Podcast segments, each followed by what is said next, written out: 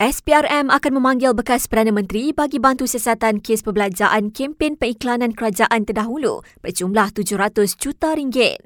Ketua Pesuruhjaya SPRM Tan Sri Azam Baki berkata, siasatan buat masa ini ditumpukan kepada saluran wang tersebut dibelanjakan.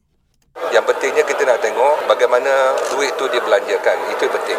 We don't have uh, so much query on bagaimana ia diputuskan ataupun diluluskan. Tetapi uh, berkaitan dengan bagaimana ia dibelanjakan dan company-company yang dapat. Terdahulu pihaknya sahkan sedang menyiasat wang perbelanjaan dibelanjakan dua pentadbiran terdahulu dalam mempromosikan dasar kerajaan. Kira-kira 7,400 mangsa banjir di Johor dipindahkan dan berlindung di lebih 50 PPS setakat ini.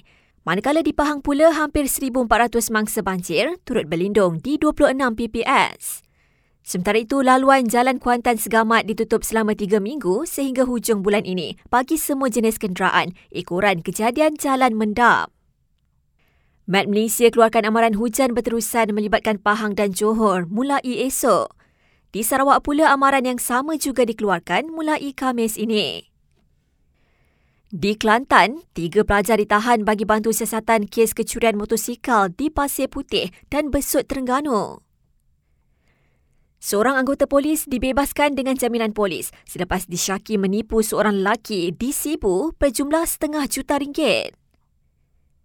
Dan pelakon filem Pendekar Awang Darah Indra Gajah, Fazura, minta penonton perlu berfikiran terbuka sebelum mengkritik terutamanya kostum atau pakaian digayakan pelakon dalam filem itu.